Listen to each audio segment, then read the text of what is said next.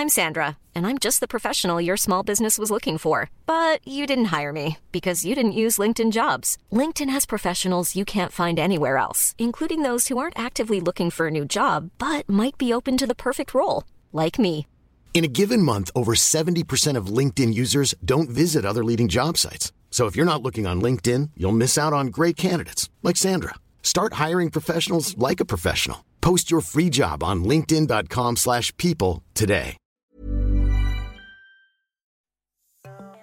Hello and welcome back to the Train Happy podcast. My name is Tally Rye, and today we are talking about a topic that is particularly close to my heart, and I certainly get into my own experience of IBS in today's episode. Um, is something I have spoken about before. If you've followed me on social media, I've written about it for Stylist magazine, but I felt like it was really important to get the right person on to talk about this topic. So today I am joined by Dr. Sula Windgassen, who is a health psychologist um, who did a PhD which focused on the kind of psychology around IBS and how uh, interventions like CBT therapy can help people manage IBS and symptoms. Um, and we get into it, but Dr. Sula also does a lot of stuff around chronic pain and chronic health conditions. And so it was a really interesting conversation to hear, um, yeah, about health psychology and, and what that all entails. Of course, before we get into it, I just want to remind you that we have the Greece 2022 Train Happy Retreat next September in just under a year's time. I'm so excited. The more I look at the pictures of the gorgeous villa we're in and the views and everything, the blue skies, the blue sea, I am so looking forward to it.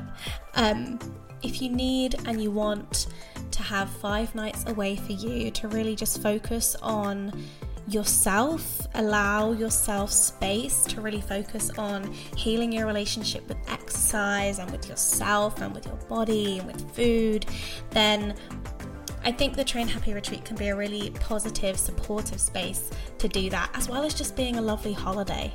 Um, it's going to be great. We're going to be going on boat trips and exploring the area, swimming in the sea, whilst also doing workshops and dance party workouts and all the rest of it. You can find out more information by checking out the show notes uh, or heading to my website www.tallyrye.co.uk. There's more information on there for you. Um, I would love to see you there. I would love to see you there. I know we have a few spaces left, so make sure you book soon because payment plans are available and you can break down the cost over the next year, which is amazing, um, which really helps make it more affordable. But before we get into today's conversation, let's hear from our train happy trooper of the week. This week's Train Happy Trooper is the lovely Rachel. And Rachel says, So I've always found gyms really intimidating spaces. But as I've been exercising more, I wanted access to a better range of equipment than I had at home. Out of a mix of anxiety and also only wanting to do the most effective exercises in terms of burning calories, I previously only ever used the treadmill, cross trainer, or exercise bike.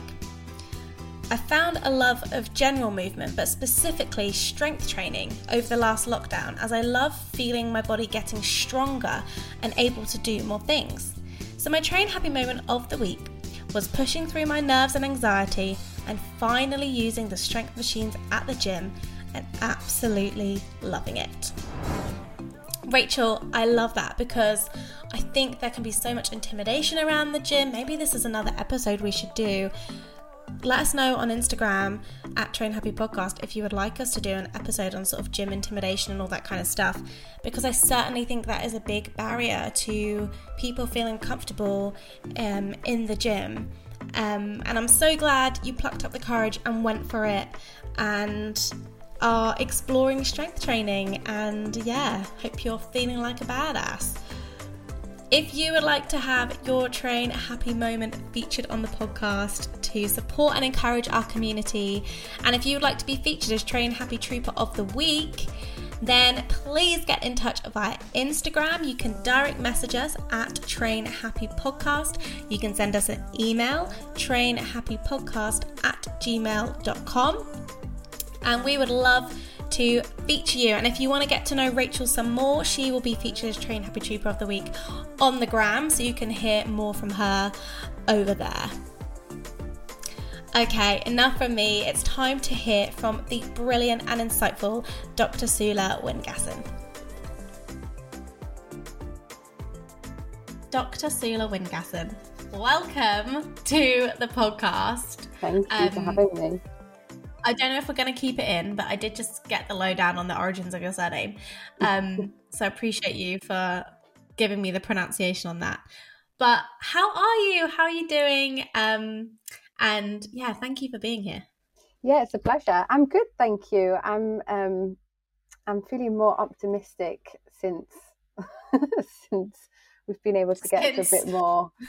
I mean, yeah, what is normality? But we've been able to see people that's made a big difference. So yeah, yeah, I'm good, thank you. Good. Yeah, I feel like I started really checking in with people as of this podcast start, started at the beginning of the pandemic, oh, wow. kind of coincidentally. And it wasn't on purpose, it's just how timings worked. Mm-hmm. And yeah, just getting to check in with people and like steadily I think people are feeling more optimistic and things are improving and it's it's feeling positive. Um so for people who don't know you, you are a health psychologist, which I think is a really fascinating title. um and I'd love you to explain what that entails, um, what that means for your kind of day to day job. I just, you know, get to know what you yeah. do. Yeah, absolutely. I think, well, the title health psychologist, it's a funny one because I guess people generally know what a clinical psychologist is, uh, which is, you know, somebody that's trained in predominantly one therapeutic modality plus another one in maybe lesser detail um, and then they can pick up extra bits and they go through all these placements where they get a good range of uh, knowledge and practice working with different clinical populations whereas a health psychologist there isn't the funding for the health psychology doctorate that there is for clinical psychology doctorate so essentially you kind of design your own training in a, a lot of respects so one health psychologist can look really different to another health psychologist depending on what they've done but for me how I did it. In order to become a health psychologist, you need to do a master's that's accredited with the British Psychological Society, and then you need uh, the stage two doctoral qualification. So that can be a doctorate, or it can be the kind of independent British Psychological Society route, which is usually tacked on with a PhD, which is what I did. Um, but yeah, my day to day is so varied.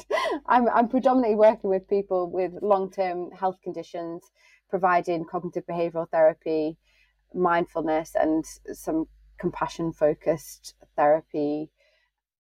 Yeah, in order, it depends on the condition. Uh, with conditions like irritable bowel syndrome, we know that we can improve their symptoms.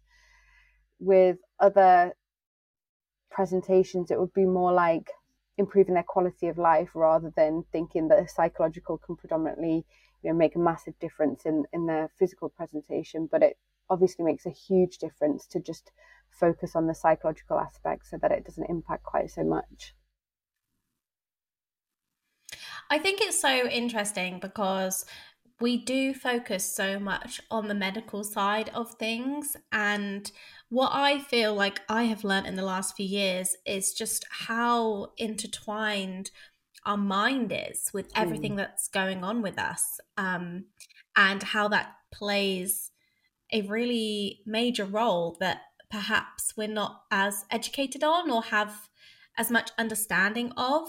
Um, Absolutely. And that's really interesting. I'm curious how you Oh, sorry, go. No, I was going to say, I think you're right. I think we um, we're we're brought up in like a biomedical model, so we're used to having acute health problems where something's gone wrong in our body. We can go in and get the medication or get the surgery and get it fixed and get out.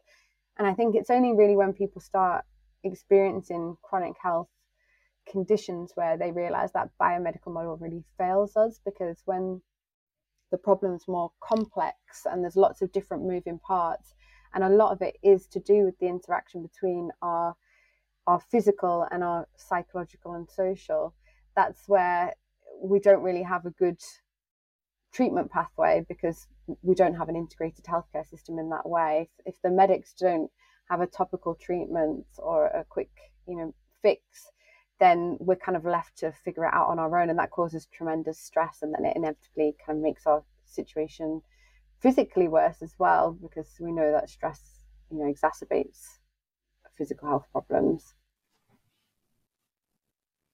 Yeah it's recently my boyfriend has gone through like loads of testing with the doctor over some various sort of pains and and various things he was experiencing. And he did everything like all the tests you could do everything. And he kind of realized like oh no this is completely stress related mm. and uh, my body just does this when i'm stressed. And funnily enough when i'm not stressed i'm fine. And it's and i think we've really normalized stress in like 2021 i think the way our society is set up, I think it it feels to me I've kind of been feeling this recently having had a probably been like heading towards a little bit of burnout. Mm. Kind of feeling like that it's it doesn't like let up, like there's no mm. give and we're constantly sort of on this grind and in this you know day to day existence of trying to make a living for ourselves and trying to pay our bills and have a social life and you know just do all the things you're meant to do. Um, and it's never ending. And that and there's so many sort of stresses within that. And it feels like it's not going to change anytime soon if unless i'm going to like live off grid in a commune like I'm not sure how I'm gonna get away from that. It sounds so really good, it's actually. really it does doesn't trust me. I've been thinking about it. um, but yeah, I just I just think it's I know what are you what are your thoughts? You know, what how do you see stress playing a role with people's kind of overall health and and and, and its impacts? Yeah, I mean, I think you're right. We do we live in a society that does glorify stress. I think stress and busyness is so often equated with each other, right? And if you're busy, you're successful. Mm-hmm. And we've got a lot of emphasis on being productive and being successful and achieving. And it's part of this, yeah, this whole societal mentality that you need to keep producing and growing and getting bigger and whatever you do. And I guess we can see just like looking at billionaires, they don't stop. You know, once they've hit a couple of mil, they don't stop there. They mm. want to get bigger and they want to get to billions. And once they get to billionaire status, they don't stop there. And I, I think that's the same kind of thing with our endeavors. We we can get ourselves caught in this cycle of once I get to a certain stage, then I can I'll be okay and it won't be as stressful. But as you were reflecting, that comes with its own set of stresses and actually we, we think that we're then trying to maintain but if we get a glimpse of I could perhaps progress a bit further and then it won't be as frantic and I won't have to maintain. I'll be I'll be perfectly happy then. And it is just a fallacy because we keep moving the goalposts and it's not something that we're obviously consciously doing. It, it comes from all all angles, you know, the basic needs of just survival and making sure that we've got our finances in place and safety and whatnot. But then yeah, going from there, all the other things, our comfort. And if our comfort goes, then, you know, I won't be able to have good mental health. And if that goes, then, and, and we quickly get ourselves in this, I guess, fear cycle of it could all go. So I need to work harder to make sure that it can never go. But it is ultimately a fallacy and a stressful one. yeah. Yeah. A little bit like a house of cards. Like mm-hmm. one thing's going to be taken and it feels like it all comes tumbling down Absolutely. it's yeah it is it is i have a feeling people are, are like nodding along and relating that they that they know they know that feeling so we've got so much to talk about today yeah. but I want to just establish how you came to become a health psychologist and like a bit about you and your Ooh. own journey. I did in my research was kind of finding out that you had your own health conditions which kind of brought you down this path, but I'd love to hear more about it from you. Yeah, definitely.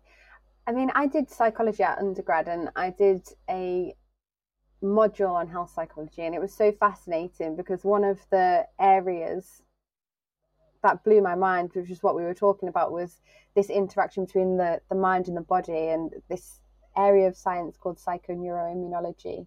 and there was a really interesting study that showed that stressed carers took on average, I think, 9.5 days longer than a, a control sample of non stressed people to heal from the same, you know, punch biopsy wound.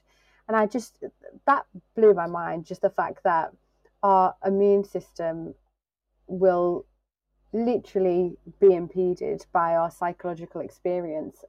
But yeah, I, I, I fell into the trap of getting warned off psychology because it's so competitive and you know it's very hard to get into a career and you're going to do all of these really difficult jobs and whatever whatever. So i went into marketing because i was doing some marketing on the side during uni to get some money. And it was a job i just wasn't passionate about and it was for a small firm and the you know it, it just it wasn't in line with my values really but I was kind of kidding myself because I had some financial security and I thought, well, psychology marketing's kind of related. But I think once everybody left my university town, which was Leeds, it was really just me and one friend who was working in a bar. So we had conflicting schedules.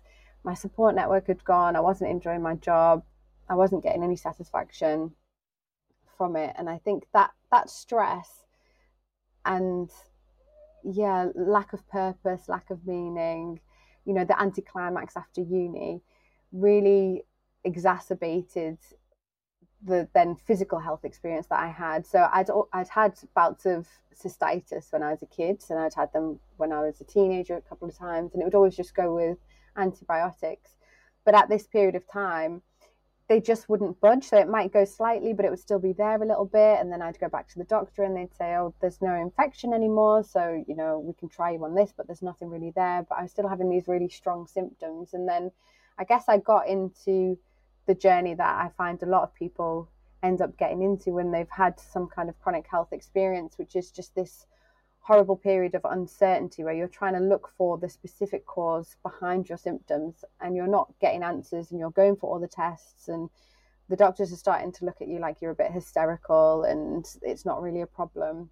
But at the same time you're having this physical experience where at points I was just glued to the toilet because I was like if I move I'm going to wee myself uh, and and it really hurts. So it's the only place I can be and I can't do anything else. And then obviously, then you can't go to work when you're in that stage. Um, and so you then have to go on sick pay, your finances are impacted, and that impacts stress, and your bosses are starting to look at you differently, and all of these things. So my identity totally changed from being this happy go lucky, excited university student to being this disenfranchised, ill a worried uh, person that couldn't get herself into work. And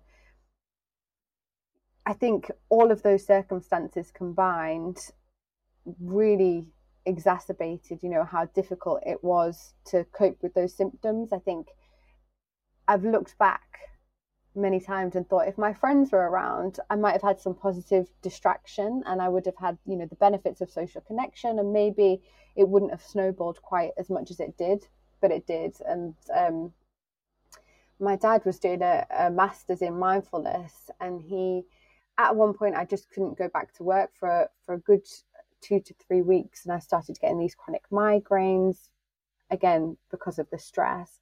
And he suggested that I do some mindfulness with him, and I, I've told this anecdote quite a few times, but I, I was really, I guess, offended because I was having these real strong physical symptoms, and I just didn't understand how he thought something like that would help. but he showed me this documentary, which was of uh, Jon Kabat-Zinn's first, or one of his first mindfulness-based stress reduction courses with a lot of people with various different chronic illnesses, and it was really inspiring because you could see these people have the same reaction as me, like, "What the hell is this about? Or how is this going to help me?"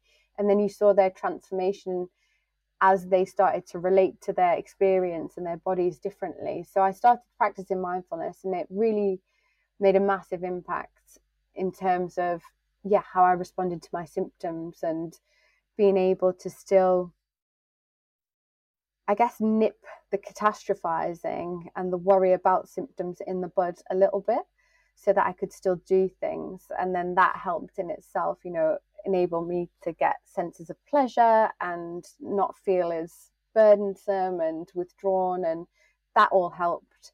And then yeah of course it's not just mindfulness it was a combination of trying different treatments and ways to look after my body but that really inspired me to go back to uni and do a, a, the masters in health psychology and start doing some research into mindfulness initially. But from there so it runs in the fa- yeah so it runs in the family. Yeah kind of, well we won't talk about my dad that's a whole podcast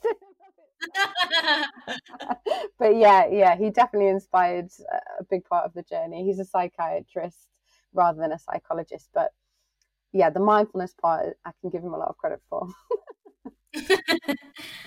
I love that. When I love, I love that. Um, it it is really interesting how you said that. Yeah, that that this had just like never even despite doing your psychology course like it had never occurred to you that mm. the there could be anything to do it could be anything other than a purely physical issue mm. um and have you like have you found that happen with um you know patients with people you've been working with um that they had never really considered that there might be a link yeah and it's difficult because it's a fine line that you've got to tread because one thing that often happens, particularly for women rather than men, is they do get the message that their symptoms aren't as bad as they're presenting with, that it's kind of all in their head, that they're being hysterical.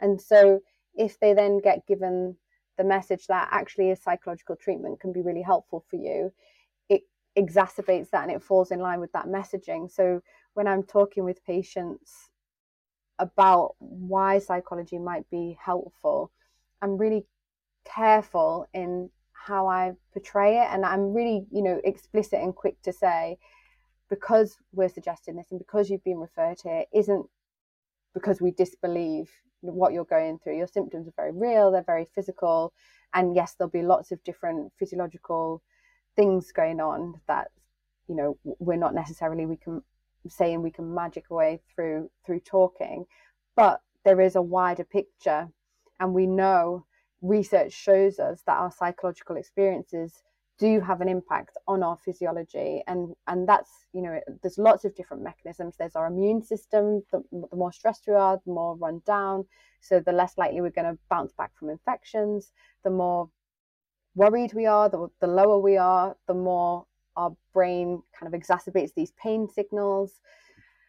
It changes our hormones levels. You know, there's so many different pathways. So I try and do a lot of, I guess, psychoeducation about how the two overlap and then talk a bit about how alleviating a bit of the stress through psychological processes might then you know positively impact symptoms but it is tricky and it's not like people automatically go, oh, yeah, I completely see it. it. It can take a bit of convincing, particularly when they've been stuck in this horrendous journey of trying to find out what's medically wrong with them. And that, that can become really fixating. One specific thing I wanted to discuss with you today, and what I believe was kind of um, what your PhD was about, mm. was talking about how um, IBS can be kind of looked at from this um, psychological angle and how I think you used CBT therapy to help people um, manage their symptoms and, yeah. and manage their IBS. And this is a per- this is like a personal thing for me, and I really wanted to talk about it on the podcast because having experienced IBS in my early twenties, um, and literally only really just having Google to figure out what was going on with me. Um, it felt that you know 10 years ago people didn't really know much about it so It just like i didn't really get many answers from my doctor and kind of felt like well i'll just figure it out myself. And at that time it was really um like this kind of idea of being um gluten free was just kind of happening. And you could go on social media, you know, Pinterest and Instagram and everything, and people would tell you that, you know, if you don't, if you eat too much dairy, if you eat too much gluten, if you, um, if you, you must have a gluten sensitivity, you must, you, you need to cut out sugar. That's what's causing this um, bloating and pain and, and diarrhea and all the rest of it. And I really took that to heart at the time, and, and I just really put everything down to food. And I, I wrote an article about this for Stylist magazine, and I was really overwhelmed at the response of how many people resonated with kind of my story because it kind of turns out that having, you know, watched my food so um, obsessively, it was obsessive at the time. Um, and, you know, being very strictly gluten free, that I realized that gluten wasn't the issue um, after I cut out gluten for maybe a couple of years. And I'd been kind of, it was my first year after drama school, and I was working and I was throwing myself in at like six days a week, really long days, everything else.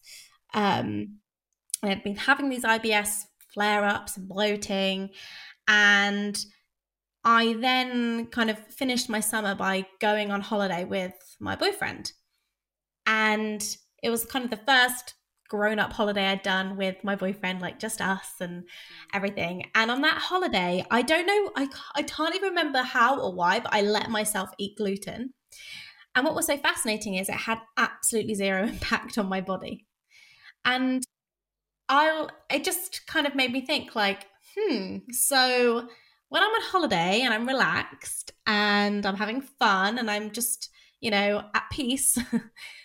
gluten's not an issue for me at all. And in fact my digestion works pretty damn well. Like it you know it's pretty happy. So what you know what's the like the missing piece here? And i think from then on i've really learned that for me and i still occasionally occasionally have a you know some some tummy troubles um i can really always trace it back to stress. And, and i should add at the time so to give everyone context and a bit of a timeline, my dad died when I was 17, and I went, then I went to, and I didn't really grieve or acknowledge it mm. that well. And I went to drama school, and I kind of just kept pushing it to the back of my mind, you know, just, I was just a carry on person. Like, do you know what? I, this, my view on grief at the time was like, you're not going to gain anything from, mm. from grieving. So just, just carry on, just get, you know, just get on with it. A very British thing, I would say, a very British approach to, to grief. And I went to drama school, which is also an extremely stressful environment, so competitive. You feel like you're constantly being judged, you're constantly literally on show. Um, so many people's opinions about you all the time, and very political as well. So there's all that juggling as well.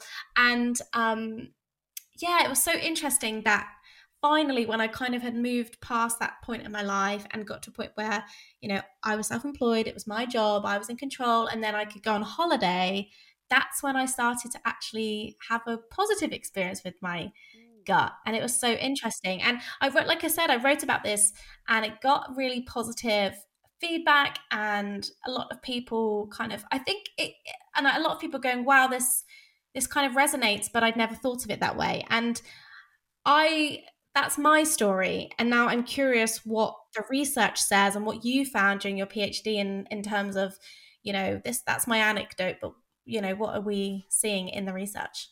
Yeah, well, thank you so much for sharing that. And I'd love to see that article actually, because that sounds really, yeah, no wonder loads of people resonate with it, because that's exactly what we we find in the research very similar experiences and I mean, there's two things, two two things in particular that you touched on there. One is the fixation of food and how easy it is to go down that route, which definitely is, you know, a huge component, I think, in IBS. And the other is the suppression of grief or, you know, difficult emotions. And that's, again, another mm-hmm. huge bit. So I guess just to give an overview from my PhD, but then we'll perhaps talk about those two things in particular.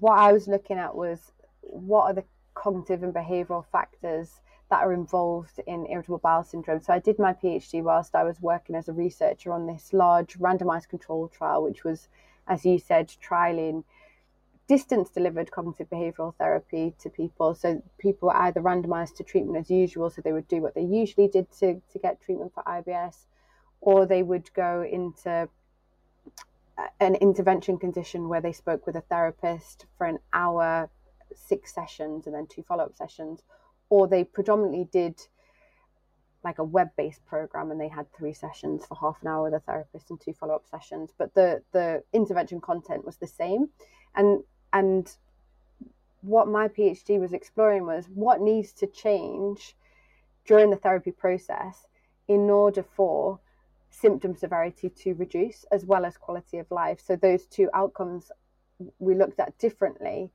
and we found in order for symptoms to reduce, it was really important that people were changing their bowel related behaviors. So, not general kind of anxiety behaviors, but bowel related behaviors. And of course, one part of that is fixation on food, avoiding foods, you know, yeah, cutting food groups out, that kind of thing as well as avoiding things like social events because of the fear of bowel symptoms and taking extra items in case they have an accident and that kind of stuff and using Imodium or the opposite fibrous supplements to help them go depending on what kind of IBS they have.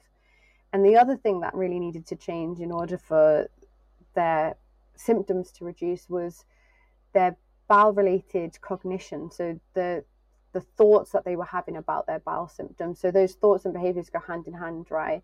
So if people were thinking, I can't cope when I have bowel symptoms, they're more likely to withdraw, cancel things, get worried and anxious about things, and that's going to have a massive impact on their bowel symptoms. But also, if they're thinking it's going to be super embarrassing if I have an accident, they're going to do their best to prevent having an accident, which actually counterintuitively involves you know doing lots of these safety behaviors like checking where the toilets are and mapping out their route. And i think the thing that's counterintuitive about it is people think that alleviates their anxiety and it might in the short term but it actually keeps them fixated on the fact that they might have an accident and they don't get the chance to see that without doing that they don't generally have issues but the entire time they're bracing for it. So those were the, the key things and to to hone in on one particular bowel related behavior that you touched on in your own experience it's so easy for people to go down the food related route. Because again it's really intuitive.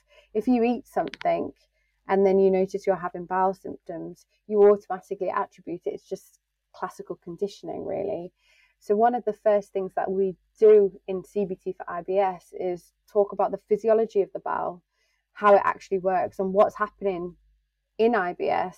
And a key thing that often shifts the way people think about that association between, oh, when I eat this, I have a bowel symptom, is seeing just how long it takes for food to travel down. So people might have a piece of cheese and then they have like symptoms 10 minute late, 10 minutes later, but it can't be from that cheese because it literally hasn't really got anywhere to do anything or have any effect generally, right? So um so that that is really you know key it's usually what's causing the symptoms is the process of eating rather than what you're eating especially if you've been skipping meals and avoiding food because you're scared of having symptoms so your bowels are never getting into that nice regular rhythm they're becoming deregulated because they eat at 9 a.m. one day and then the next day they don't get fed until 1 p.m. and whatever whatever the schedule ends up looking like so when whenever you eat, that's one of the things that triggers off these big mass movements in the digestive process. So that's when you start to feel those symptoms. So yeah, it's more about the process rather than the type of food, but it's such a common trap that people fall into. And then because they've been monitoring for so long and they've just taken that as read, I can't eat that anymore, then it's really interesting. There is then some link, but again, it can't be like a because of the type of food, but it's more the anticipated link that happens. So they do start getting symptoms as soon as they eat a piece of cheese, but that's because their brain's already anticipating it. So it's kind of like the placebo effect in reverse, in a sense.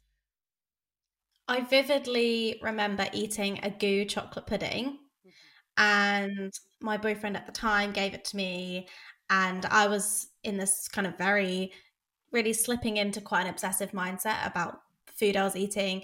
Um, and at the time, it was made a lot of it was motivation behind it was um, IBS, but then I also had the motivation of I need to eat clean and eat healthy as well. So it was like a double edged sword there that it was like it had gluten in, and it, in my mind, it was unhealthy. So I remember eating it, and then within the hour, feeling like my stomach had doubled. I was so bloated and so much in so much pain. And i remember saying like and, it, and it, at the time i think he'd like surprised me with this pudding. And i said like please never give me that again. Never do that again. Like i feel so unwell.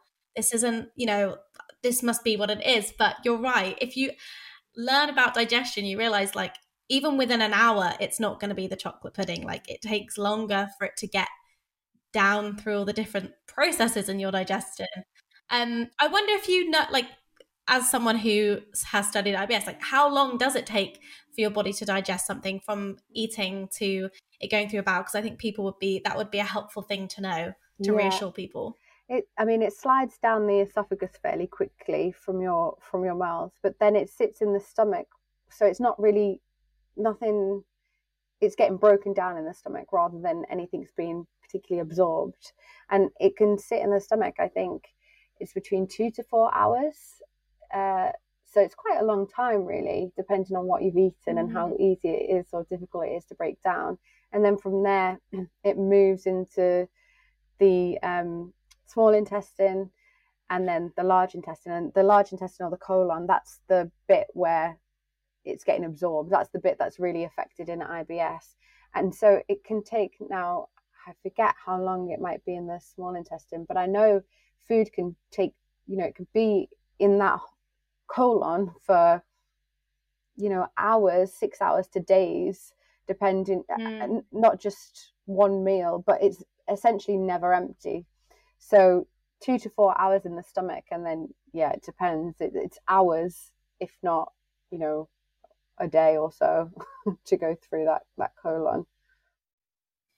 So i think that's reassuring to kind of know that if you have if you eat something, you're not going to feel the repercussions within like 10 minutes. it's going to, like, if there are, you're going to feel it like a little bit um, later on. And I wonder if you, at the time of doing your PhD, and, and whether you've noticed some, some this be a factor since then. I'm noticing like on social media, you get a lot of posts of people kind of side by side photos of like me bloated, not bloated. And there's this real fascination with bloat. And uh, I think we try to overanalyze it and overthink it. Like, you know, just from my sort of from my perspective, I think a lot of people read a lot more into bloating than they necessarily need to. And and we've kind of tried to there's a word I'm really searching for. We've tried to um it's not coming to me, but we've I hate it when that pathologized bloating. yes, That's what yes. I'm looking for. Yes. We pathologized bloating and when it can just be like a really normal part of being a human being and digesting food. Like yeah. I know, like the other day, I made a bean quesadilla and I ate a half a half a, it was delicious but it had half a box of beans in it. And I knew I was going to feel the repercussions of that later on. And I got really bloated and I went, well, yeah, Tally, that is because you ate beans and you know how you, you know how beans affect you. And I didn't go, and I, and I think I know my body well enough now to not think like, well, beans need to be cut out. I can't eat them because XYZ. I just know that, okay, I just need to be mindful around eating quantity of beans because it is, you know, if I'm going to be around other people, yeah, it's probably to feel a bit gassy. so just be mindful of that. so just be mindful of how many beans you're eating.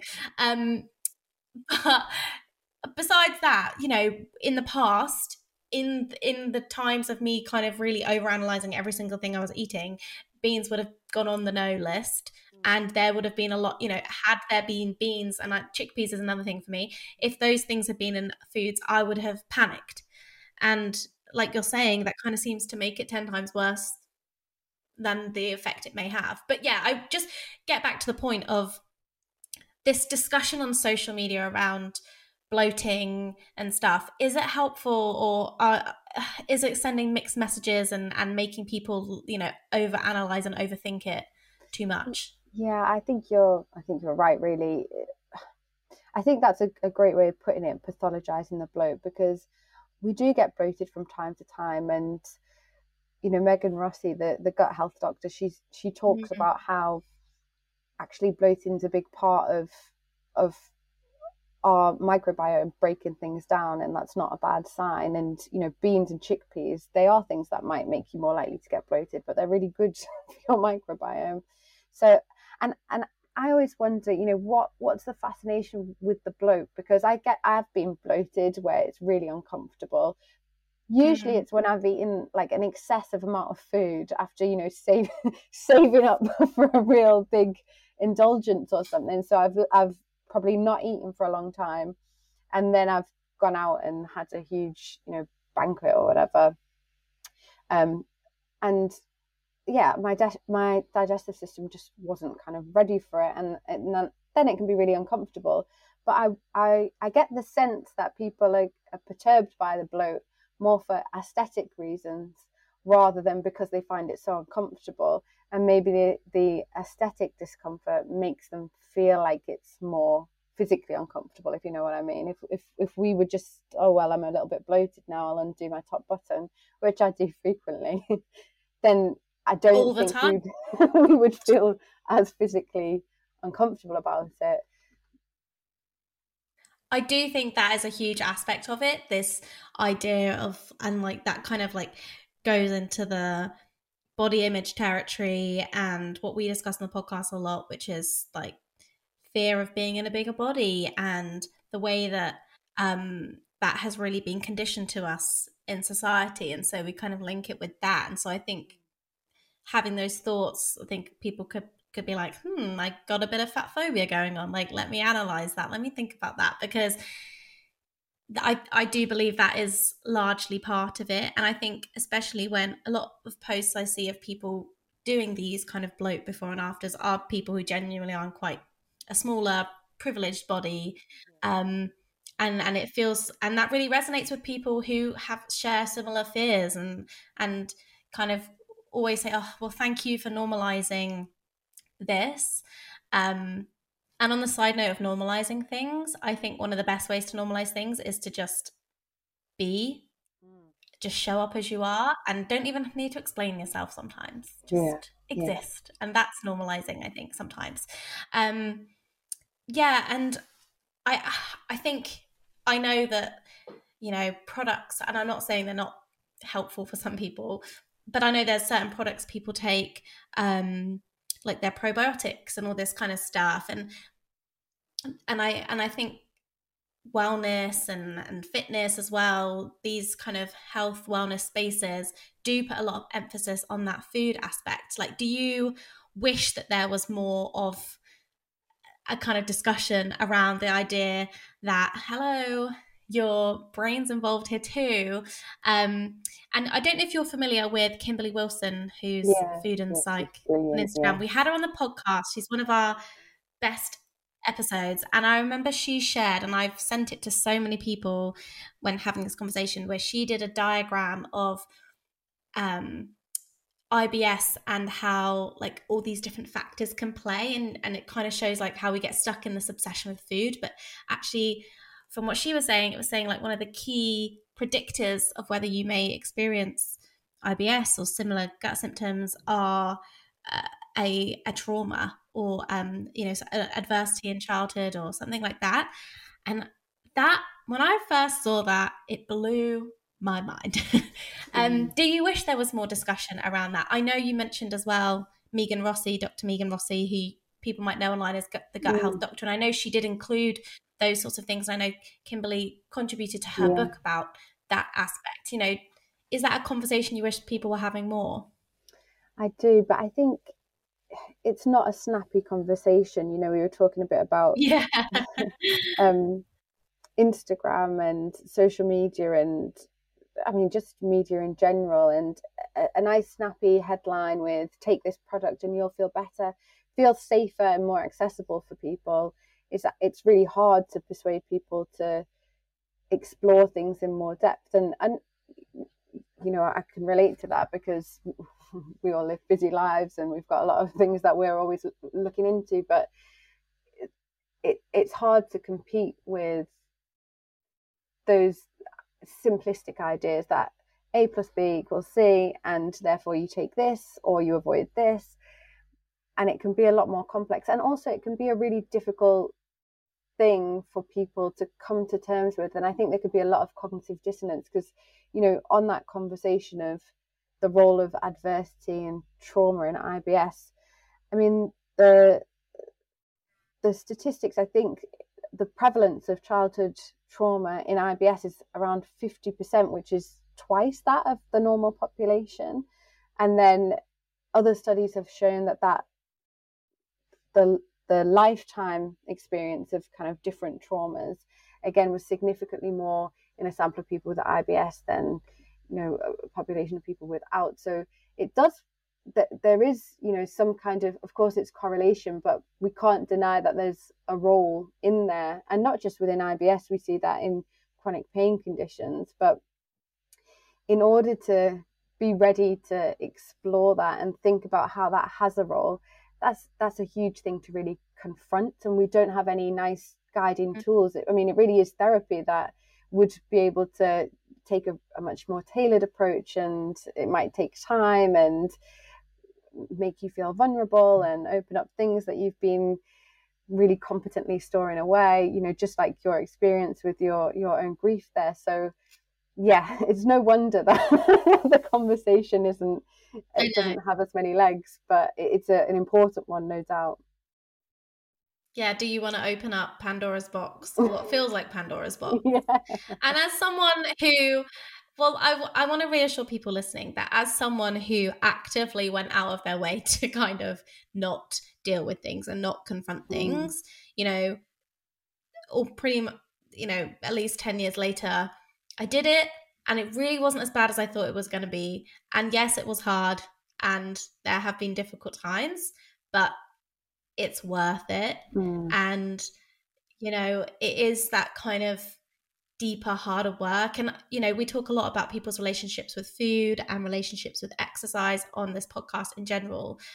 And I often say that those things are the kind of tip of the iceberg, and underneath it all, underneath all of these sorts of things, are are that kind of deeper level of emotions and feelings and things that we're scared of or don't want to sit with and don't know how, for me as not only did i not want to sit with it i just didn't know how to mm. so i didn't have these tools and so it felt really difficult and uh, yeah i think i mean i'm a big advocate of therapy but i do believe it can really help support so many aspects of our well-being whether mm. you know whether it's your relationship with food and your body image and and as you're saying your your um gut health as health. well. Yeah, um, absolutely. Um, I mean, yeah, I, your physical health. I genuinely do think if if if from a young age we were taught more tools to acknowledge our emotions and sit with them in a safe way and process them and soothe ourselves. And that was you know a central part of our teaching and, and growing up from our parents from our community from our schools. I think we'd be better equipped as we navigate these difficult things and more willing to explore, you know, the role of the psychosocial aspects in in health and I, I think that would have a Mm. massive impact in people's ability to um yeah to, to respond to kind of health conditions in a way that perhaps gives them some alleviation. Because it, it's not an easy path once you're in it. Uh, there's lots of preventative measures that we can take. I'm not saying to you know make sure that we never get pain but to give ourselves the best possible chance of it not get essentially our nervous system not getting so hypersensitized and overreactive and all of these things by turning towards our emotions and finding a way to do that Mm, it's so interesting, and I completely agree. And I, I think if we had that education from a young age, so many things would be better. I mean, so much of society, I think, would be better. I think, yeah. I mean, this could be a whole separate Yeah. podcast. There's so many. I have so many thoughts. I'm like, do I dare go off on a massive tangent? I, I think I'm going to save it. I'm going to save it for another episode. I'm going to save it for another episode. Um, and I wanted to talk to you about um, exercise and movement and its role in helping to support um, things like IBS, but also you kind of mentioned chronic conditions and chronic health conditions. And I wondered if there, if you had, um, yeah, had any findings on how exercise can play a role and how movement, you know, this is the Train Happy podcast, so how movement can Mm. support people as well and, and how it can benefit their mental health and how that can kind of feed into the a more positive cycle of, of well-being. Yeah, absolutely. I mean, I think exercise, I mean, there's just so much research showing how fundamental exercise is to our mental health. But I do think there's like a branding problem with exercise because as soon as I hear the words exercise, I conjure up, you know, images being sweaty, out of breath in the gym. And I'm, I don't, I don't even know how I'd conceptualize my own relationship with exercise because I really hate being massively out of breath. but then I do like those exercises where I push myself. So f- it's finding that sweet spot where I'm not so out of breath that I feel like I'm gonna faint and my lungs are gonna collapse, but I'm out of breath enough. I've got that kind of exercise high, but automatically, however I've been doing with my own exercise and activity, whenever I hear the word exercise, I I think of that, and it's not just like a, a negative connotation in terms of oh I don't want to go there, but it's it's it's also a standard that I feel like I must reach. So when Mm. I'm doing, it's been I mean less so now, but it's been I guess a, a journey over the last two years where I've had to unlearn what my expectations of exercise are and think of it more in terms of I think activity might be a bit more of a neutral word, but of course it's a bit more ambiguous. Um, this is why when I talk yeah, when I talk about exercise and and I talk about movement and I Mm. tend to use the word movement because I I, do think word. exercise has that negative connotation and um you know for some people who are, who are kind of figuring out how they feel about exercise not using that word can be really helpful in getting them to a place where they can feel like they can explore other things mm, so movement and activity, uh, physical activity, are things I love, and I use them when I'm writing a lot because I try Yeah. to make sure I'm including in including that for that very reason. Um, you said so. What physical activity and movement?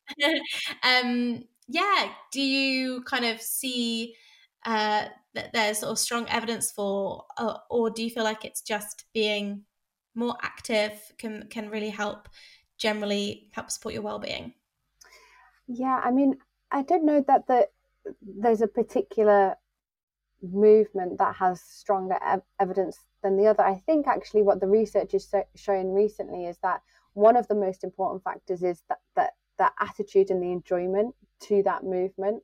So where people enjoy it, they tend to do it more. But obviously, they also have the added benefit of the the pleasure that comes from it. So it becomes less of a punitive thing because you know we talk about endorphins, which again, I think there was another paper that came out that it's less about endorphins and there's other kind of physiological processes that that go on that are super important. But yeah, we hear about this kind of these physical chemical changes that happen with exercise, but for some people, the the the mental aspect of having pushed themselves and then what that's going to entail especially if they're they've not been exercising they're just new to it or they've got some kind of chronic illness or whatever it might be they've got a stressful week coming up it does come with an element of potential exhaustion and um, if you really pushed yourself and then you can't be bothered to like make a meal afterwards or whatever there's a whole fallout of it right? So i think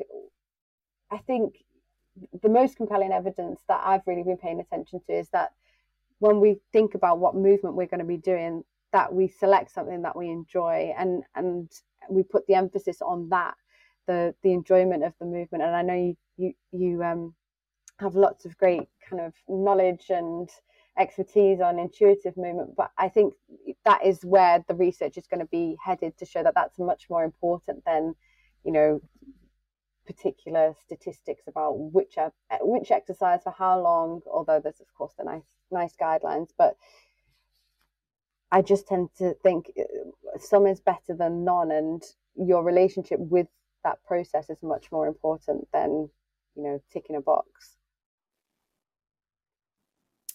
Well, I'll take that as um, I feel very validated right now, and I, I completely and I completely agree with you. I think I do think in general we get quite bogged down with like the very specifics of what exactly we should be doing, mm. but ultimately it's how you feel about what you're doing, and not enough of us are having that are not thinking about that because not we're not being asked those questions. Mm. Um, and so we do think then we do have these, you know, uh, ideas that exercise is punishing. I am going to be exhausted. And those, that's what exercise is when it, it doesn't even need to be that. It yeah. can be, you can challenge yourself and still have energy left. And, and when you're kind of listening to your body and doing what's right for you, you can make those choices.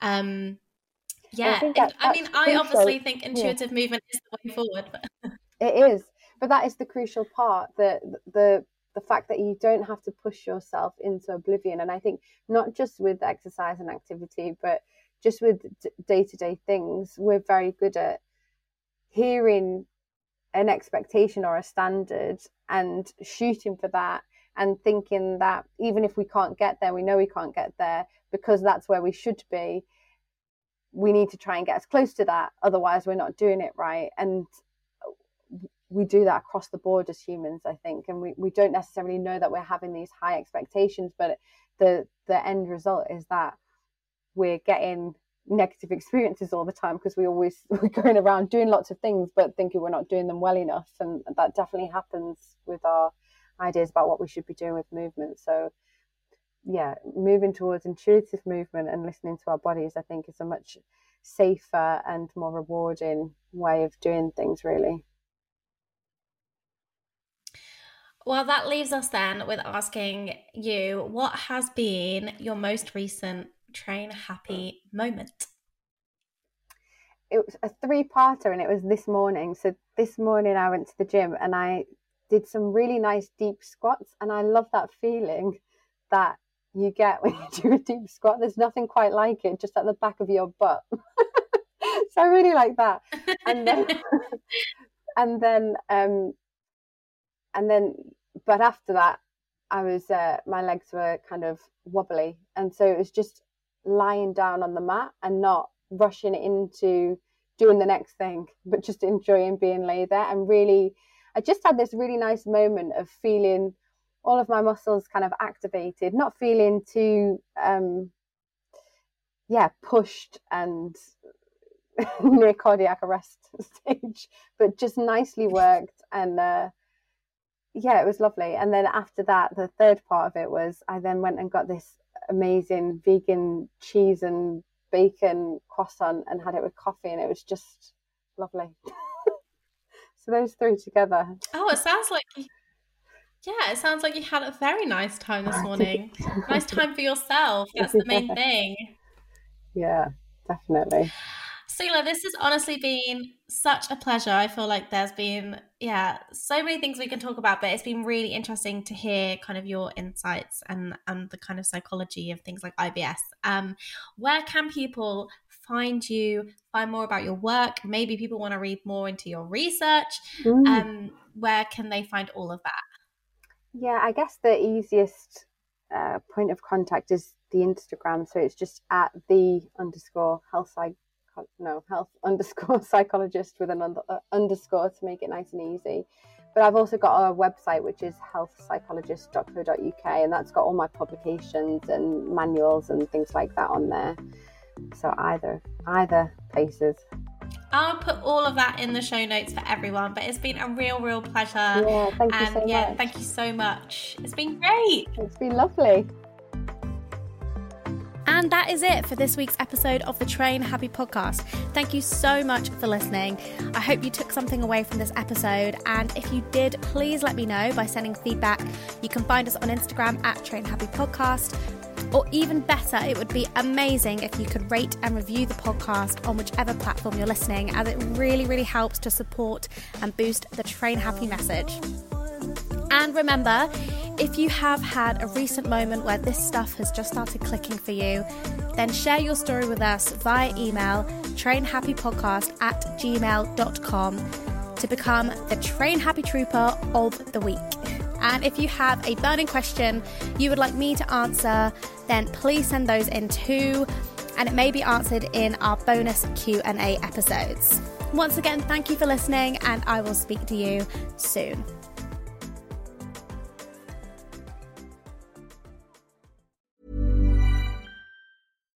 Here's a cool fact a crocodile can't stick out its tongue.